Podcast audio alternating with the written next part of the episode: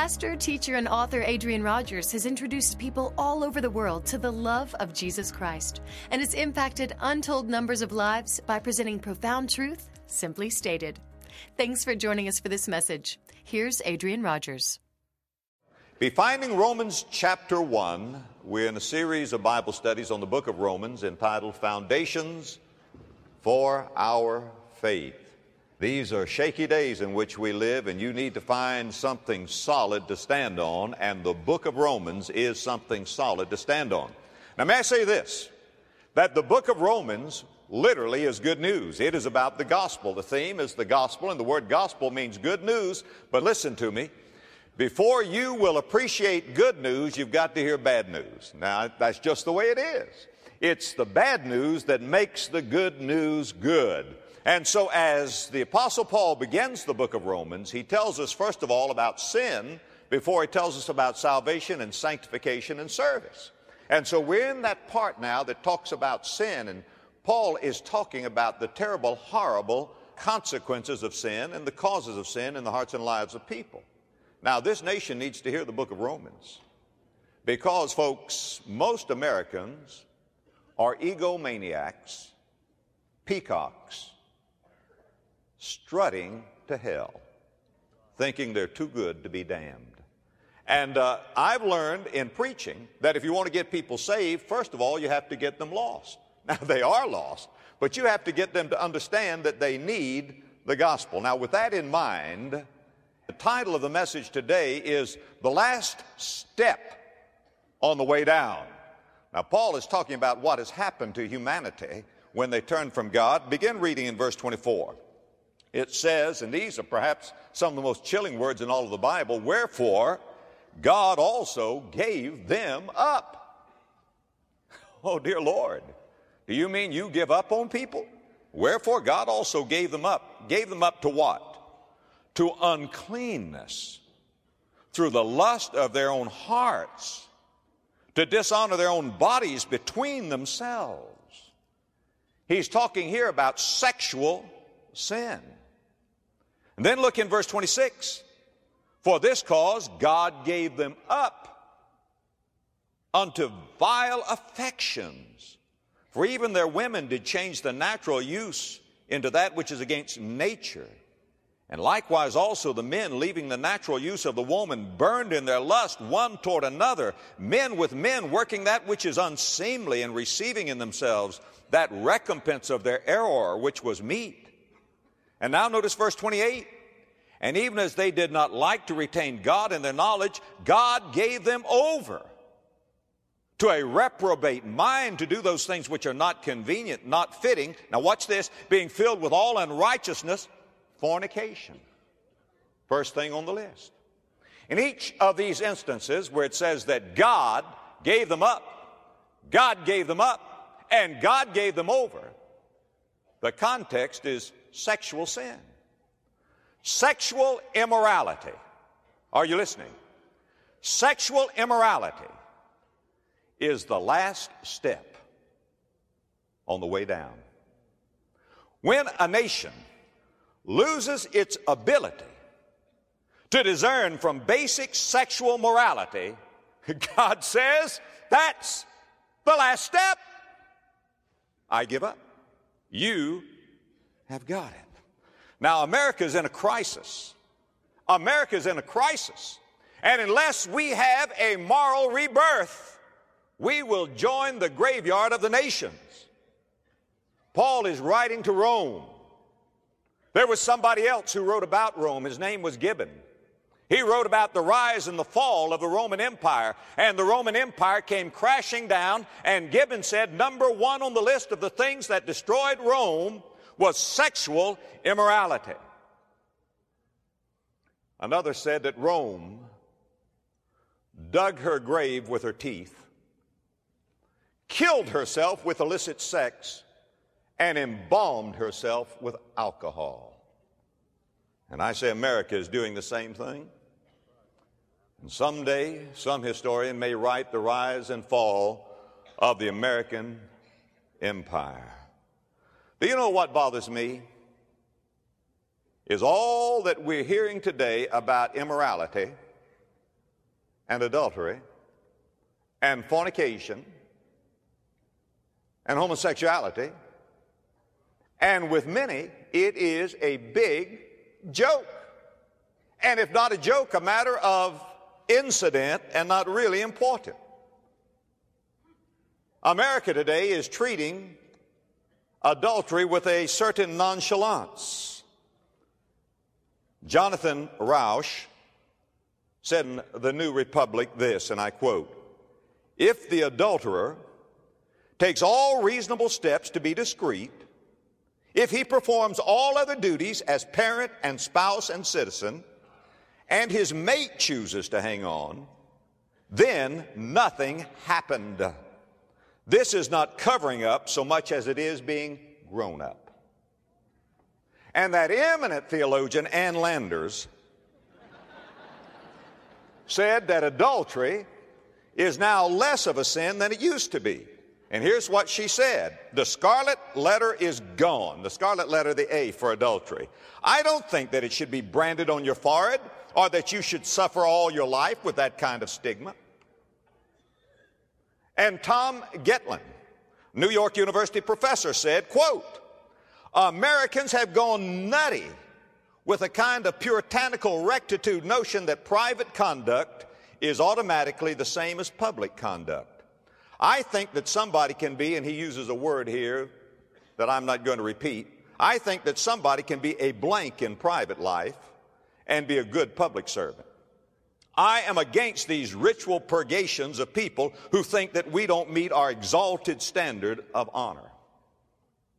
May I tell you what the new virtue in America is? It is not moral purity. It is not fidelity. It is not chastity. It is not faithfulness. The new virtue in America is tolerance. Tolerance. Do you know the new sin in America? The new sin is to call sin sin. That is the sin today for anybody to stand up and say sin is sin, right is right, and wrong is wrong. That's bigoted. That's narrow. They call that judging. You know, I've tried to keep my children and grandchildren away from X rated films, but now, God help us, we have X rated news. I mean, you say, the news is coming on, turn that thing off. I don't want my grandchildren to have to listen to that. We have lost a sense of moral responsibility. But people say, but wait a minute. Don't you know that the American public have approved these things? Why, it's proven by the way that they vote. And we have come to morality by majority, and we've come to the place very much like those in Plato's Republic written so long ago who lost their direction and had, rather than steering by the chart and the stars, they put the lantern on the bow of the ship and steered by that. That's where we are. And yet God's word is so clear. Deuteronomy chapter 5 verse 18, neither shalt thou commit adultery. And then God says in Proverbs chapter 5 and verse 29, God is speaking concerning his people and he says, Oh, that there were such an heart in them, that they would fear me and keep all my commandments always, that it might be well with them and their children forever. I've got some children, four of them, who love the Lord. I've got some grandchildren Thus far, they all love the Lord, but I'm concerned about the world my grandchildren will grow up in. The Lord tarries. I'm concerned about what they will see and hear and feel and will accept in this world today. And God says, Oh, that there was such a heart in them that they would fear me and keep all my commandments always, that it might be well with them and with their children forever. We don't break God's Ten Commandments, we're broken on them. We're told today there's a sexual revolution. The tragedy is that not only will those who participate in this so called sexual revolution reap the bitter fruit in their lives, but the double tragedy is that they will miss God's best, God's plan for them. When Paul speaks here in Romans about fornication, fornication is a big word. It includes all sexual immorality, it includes sodomy. It includes premarital sex of any kind. It includes postmarital infidelity. It includes bestiality. It includes anything other than wholesome sexual relationship between a man and his mate. Marriage is a lifetime matter, and sexual faithfulness is the primary key that holds a marriage together. A nation cannot endure. A nation cannot endure without sexual morality. We've been told that it takes a village to raise a child. Friend, you've got it backward. It takes a home to raise a child, and it takes homes to make a village. And unless our homes are solid, we can have no village. Now, the Lord Jesus put this matter of marital faithfulness right up front. The Lord Jesus said in Matthew chapter 19 and verse 5, For this cause shall a man leave his father and his mother, and shall cleave unto his wife, and they two shall be one flesh. Do you know what our Lord is saying? Our Lord is saying that the prime, the major, the fundamental, the underlying basis of all society is the home, and the underlying basis of that is sexual fidelity. Parents are not to be our supreme commitment. I'm talking about earthly commitments. Your parents are not your supreme commitment. Now, you to love and honor your parents and take care of your parents. But Jesus said, For this cause shall a man leave his father and his mother, and shall cleave unto his wife. Children are not your prime responsibility, they are your responsibility. But, sir, your responsibility to your wife comes even above your responsibility to your children. For this cause shall a man leave his father and mother, and shall cleave unto his wife. That is, husband wife relationship is stronger than uh, child parent relationship and parent child relationship. That's why a woman makes a terrible mistake if, while the children are small, she pours all of her love, all of her devotion, all of her care into her children and neglects her husband, and then when the nest is empty, they find out that the marriage is in trouble. Now, of course, of course, we're to care for our parents. Of course, we're to care for our children. But our Lord says that your prime responsibility comes before parents, before children, before business life and political life. The prime responsibility, the supreme commitment is to one's wife. We have young executives today who are expected to put loyalty to the business ahead of their family and ahead of their wife. Absolutely not. You'd better make up your mind of all earthly relationships. Your relationship to your wife is an unusual relationship that the Bible calls one flesh. Now, having said all of that, and Paul saying, For this cause God gave them up.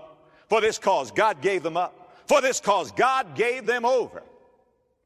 I want you to see why I have entitled the message today, The Last Step on the Way Down.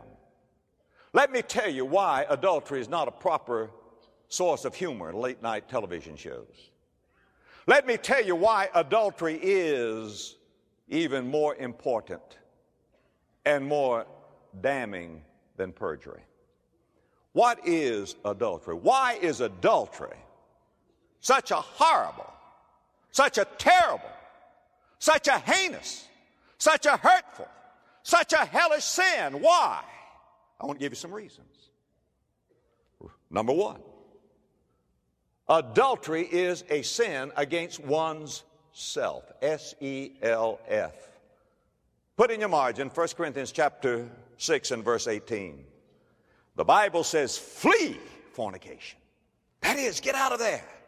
Every sin that a man doeth is without the body, but he that committeth fornication sinneth against his own body. He sins against his own body. There is no other sin that will do you more damage spiritually, psychologically, and physically than this sin. You say, How can it hurt me physically? Well, we know today that Americans are being killed literally by sexual disease. When a man commits this sin, he sins against his own body. We hear a lot today about safe sex. Friend, the sex that God made is not supposed to be dangerous.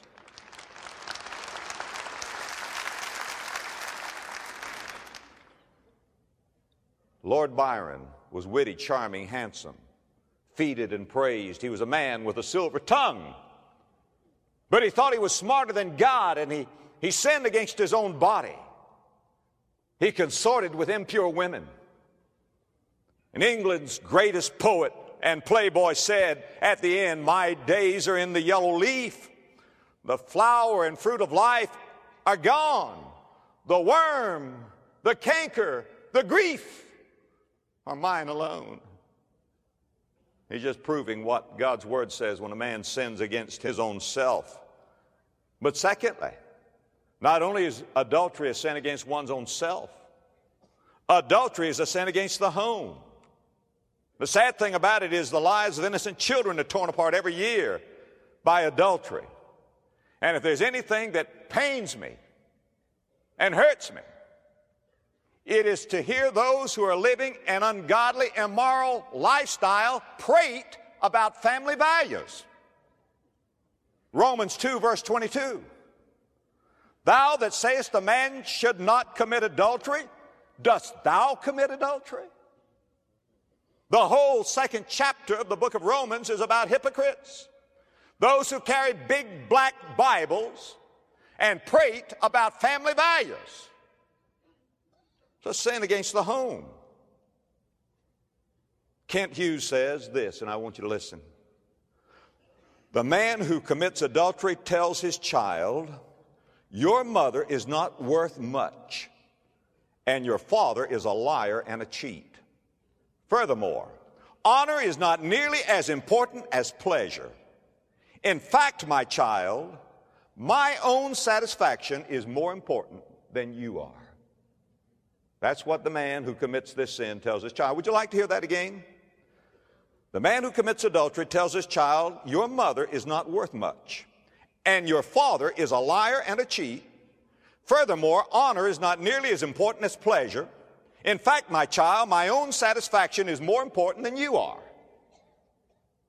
You see, God established monogamous marriage to meet the deepest emotional, physical, psychological, and spiritual needs of a child.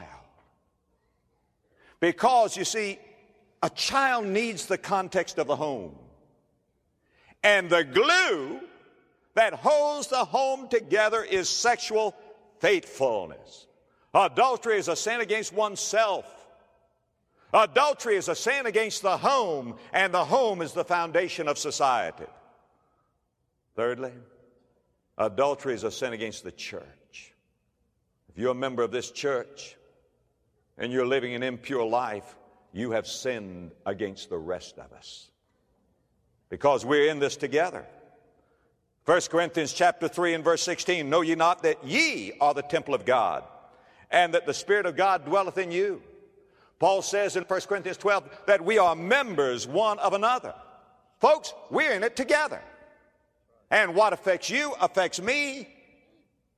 And you cannot say what I do is nobody else's business. Not in the covenant relationship of a church. When one member suffers, every member suffers. When a part of my body is sick, the rest of my body feels it. I cannot isolate any member of my body and say, well, that doesn't really make any difference to me. Adultery is an infection in the body. The church is the body of the Lord Jesus Christ. And I beg you, I beg you, please, please, if there's immorality in your heart and in your life, get right or get out. Don't hurt the body of Christ. Don't sing in the choir. Don't play in the orchestra. Don't sit on the platform. Don't preach from the pulpit. If this is your lifestyle, you say, Pastor, are you telling me that I can't come here for help if I have a problem? Yes, friend, that's what we're for. We are a society of sinners who finally realized it and have banded ourselves together to do something about it. Church is the only organization I know of you have to profess to be bad before you can join, unless it's Hell's Angels. But what I'm saying is this that if you think that this is a minor sin, that this is something you intend to practice, if you've not come for help and encouragement, and if you do not have a repentant spirit, you have sinned against the church. And the Bible says, if any man defile the temple of God, which temple ye are, him shall God destroy. because you defile something that is pure and holy. Adultery is a sin against oneself. Adultery is a sin against the home. Adultery is a sin against the church. It is an infection in the body. And adultery, ladies and gentlemen, is a sin against the nation. Adultery is an act of treason. In the Old Testament, not the New Testament, in the Old Testament, adultery was a crime worthy of death. Deuteronomy chapter 22, verse 22. If a man be found lying with a woman married to an husband, then they shall both of them die, both the man that lay with the woman and the woman. Now listen to this. So shalt thou put away evil from Israel. Put this sin not only away from the people of God, but from the nation itself. Put away evil from Israel. May I tell you something foolish? It is foolish to say that character and leadership are not synonymous.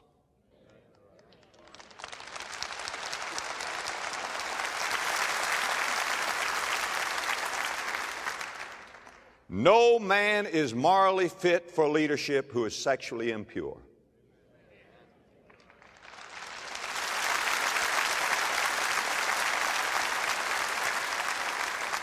Proverbs 14, verse 34 says, Righteousness exalteth the nation, but sin is a reproach to any people. Character counts. Now, here's the rubric we are listening to today.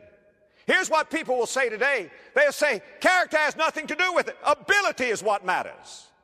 If you're on an airplane and the pilot is a good pilot and he can fly the airplane, if he can take you off safely, if he can keep you in the air safely, if he can land you safely, then what difference does his character make? It makes absolutely no difference unless you want the blessing of God on that airplane.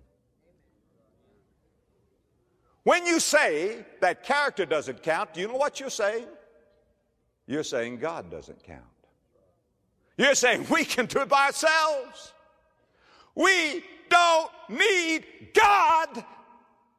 We know how to do it. We don't want the blessing of God.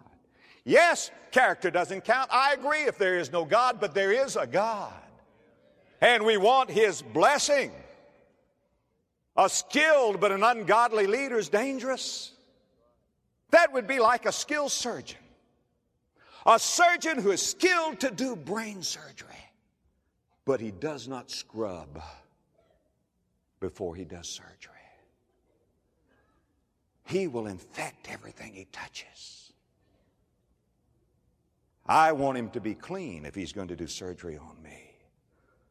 Proverbs 16, verse 12 says, It is an abomination to kings to commit wickedness. For the throne, listen, the throne is established by righteousness. You say, well, we don't have kings. We have leaders. You see, leadership is stewardship. The leader, whomever he may be, the city council or anybody else, they are acting for God. The Bible says in Romans 13, he is the minister of God. You are steward. You're acting for God. The man who commits adultery is a liar. He's lied against his marriage vows, and liars and leaders are not the same. The Bible says in Proverbs 20, verse 28, mercy and truth preserve the king. Abraham Lincoln, we call him Honest Abe. Abraham Lincoln said, You can fool all of the people some of the time. And you can fool some of the people all of the time. But you can't fool all the people all the time. And I would add, Mr. Lincoln, you can't fool God any of the time. God knows and God sees. There was a king in the Old Testament, his name was Lemuel. He had a mother who gave him some good advice. Proverbs 31, verse 3 She said, Give not thy strength unto women, nor thy ways to that which destroyeth kings. No man is fit to lead who is morally impure.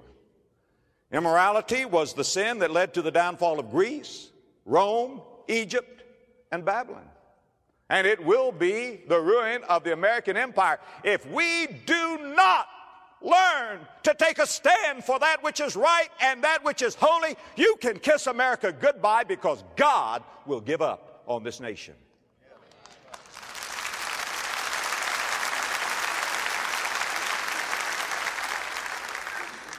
Josiah Gilbert Holland, who was born in 1819, wrote these words, but they were never more needful.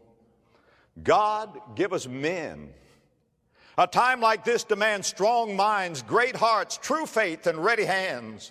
Men whom the lust of office does not kill. Men whom the spoils of office cannot buy. Men who possess opinions and a will. Men who have honor. Men who will not lie. Men who can stand before a demagogue and damn his treacherous flatteries without winking tall men, sun crowned, who live above the fog in public duty and in private thinking. For while the rabble, with their thumb worn creeds, their large professions, and their little deeds, mingle in selfish strife, lo, freedom weeps. Wrong rules the land, and waiting justice sleeps. Yes, God, give us men. Adultery is a sin against the nation. But I'll tell you what else it's a sin against. Not only against oneself, not only against the family, not only a sin against the nation, but adultery, my friend, is a sin against Almighty God. There is a God in the glory. And when people say, What difference does it make? You may as well ask, What difference does God make? Exodus 20, verse 14 says, Thou shalt not commit adultery. You see, this sin is against God because God says it is wrong.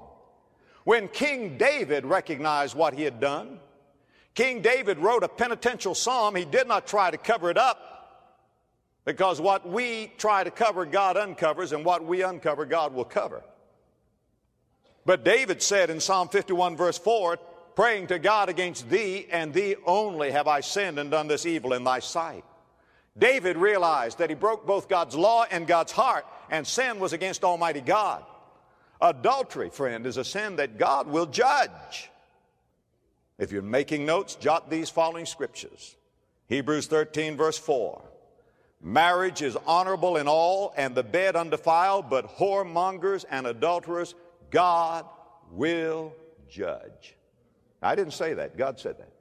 God will judge. Proverbs chapter 6, verses 27 through 29. Can a man take a fire in his bosom and his clothes be not burned? Can a man go upon hot coals and his feet not be burned?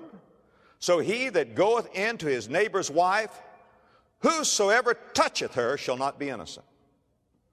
Proverbs chapter 6 verse 32. But whoso committeth adultery with a woman lacketh understanding. He that doeth it destroyeth his own soul. Proverbs chapter 7 verse 27 speaking of the adulterous woman, her house is the way to hell, going down to the chambers of death. 1 Corinthians chapter 6 verse 9, Know ye not that the righteous shall not inherit the kingdom of God? Be not deceived. Neither fornicators, that's sex before marriage, nor idolaters, nor adulterers, that's illicit sex when married, nor effeminate, that is sexual perversion, nor abusers of themselves with mankind. God says, don't be deceived. They're not going to heaven unless they change. Thank God he goes on to say, in such were some of you. He doesn't say there's no hope. He doesn't say there's no forgiveness. He's saying if this is your lifestyle, your choice, your practice, you need to get saved. Ephesians 5 verse 5, for this ye know, that no whoremonger or unclean person or covetous man who is an idolater hath any inheritance in the kingdom of Christ and of God. And then the last book in the Holy Bible, Revelation chapter 21 and verse 8. Here's the roll call of the damned, but the fearful and unbelieving and abominable and murderers and whoremongers and sorcerers and idolaters and all liars shall have their part in the lake which burneth with fire and brimstone, which is the second death. You see, God is a holy God. God has given His commandments, His laws. Law without penalty is only advice. God is not giving advice. And no matter how immorality is laughed at, glamorized, rationalized, legitimatized, by the social engineers and the pundits. God brought me here to tell you, and I've prayed about this message. This is a sin that God will judge. Do you know the reason that some people think that God's not going to judge this sin? Look in chapter 2 and verse 5. Romans 2, verse 5. But after thy hardness and impenitent heart, treasurest up unto thyself wrath against the day of wrath. Wrath against the day of wrath and the revelation of the righteous judgment of God. You see, people are just treasuring up wrath. Every day they put a new deposit in the bank. And the sun comes up and the sun goes down. And they say, Well, ha, I did it again. No judgment. And after thy hardness and impenitent heart, treasurest up wrath against the day of wrath. One more deposit is put in the bank. Well, what must we do? We cannot change the hearts and minds of others. And revival is not going to come to this nation from the White House, the State House, or the schoolhouse. It's going to come from the church house. And it's going to begin with the people of God. One by one, we need to take our nation back. And let me tell you, young people who are here, listen to God's word. Don't sacrifice the ultimate, the eternal, on the altar of the immediate. Don't be so foolish. First of all, make a decision. Give your heart to Almighty God because He is the only one who is able to guide you. After you make that decision, depend upon Him. Look to Him. He will deliver you from sexual immorality if you trust Him. Number three, after decision and dependence, devotion. Love God with all of your heart and love your own wife, love your own mate, your own husband with a supernatural love. When the Bible says, Husbands, love your wives, that's not a request, it is a command, and anything God commands you to do, you can do. Number four, development. Look, decision, dependence, devotion, and development. Feed your love. Help your love to grow. Love is not like a diamond, something that you find hard and brittle and beautiful and you keep it to save it. Love is like a flower. It's got to be cultivated and watered and cared for and nurtured. If you don't love your wife more today than you did when you married her, you probably love her less. Continue to feed that love from day to day. Never flirt with another woman and never fail to flirt with your own wife. Just develop that love and then discipline. Guard your company. Give attention to what you read and what you see. Decide there's certain things you're not going to watch. Discipline your life. You wouldn't put garbage in your mouth. Don't put garbage in your mind. Guard your company. A companion of fools will be destroyed. Last of all, determination. Determine. Joshua said, I don't know what course others will take. But as for me and my house, we will serve the Lord. I love what the psalmist said when he said, My heart is fixed, oh God. If you make up your mind about one big decision, you won't have to keep making up your mind about a lot of little decisions. You won't have to determine every time you go to the Holiday Inn whether you're going to watch a filthy movie or not. Because your heart is fixed. You have determined, oh God, my God, I will serve you. Now you say, Pastor, you made me feel bad today. Because very frankly, my life has been touched by immorality. Well, I want to tell you something. That's what this book is all about good news. Good news. Good news. It's the bad news that makes the good news good. For the Bible says, through the gospel of the Lord Jesus Christ, it is the power of God unto salvation. God is a God of grace, and God is a God of forgiveness, and God is a God of another chance. God is the God that says, though your sins be as scarlet, they shall be white as snow. Though they be red like crimson, they shall be as wool. Hallelujah for such a gospel. Thank God for that. If any man be in Christ Jesus, he is a new creature. Old things are passed away. Behold, all things have become new. But there's one thing that God will never accept for sin, and that is an excuse or an alibi. But oh, when there comes a confession, thank God, the cleansing tides of Calvary sweep across the human soul. And every blot, every blur, every blemish, every stain that ever came, Jesus' blood washes whiter than snow. Amen. Hallelujah. Amen. And amen. If you would like to learn more about how you can know Jesus or deepen your relationship with Him, simply click the Discover Jesus link on our website, lwf.org. For a copy of this message or additional resources, visit our online store at lwf.org or call 1 800 274 5683. Thank you.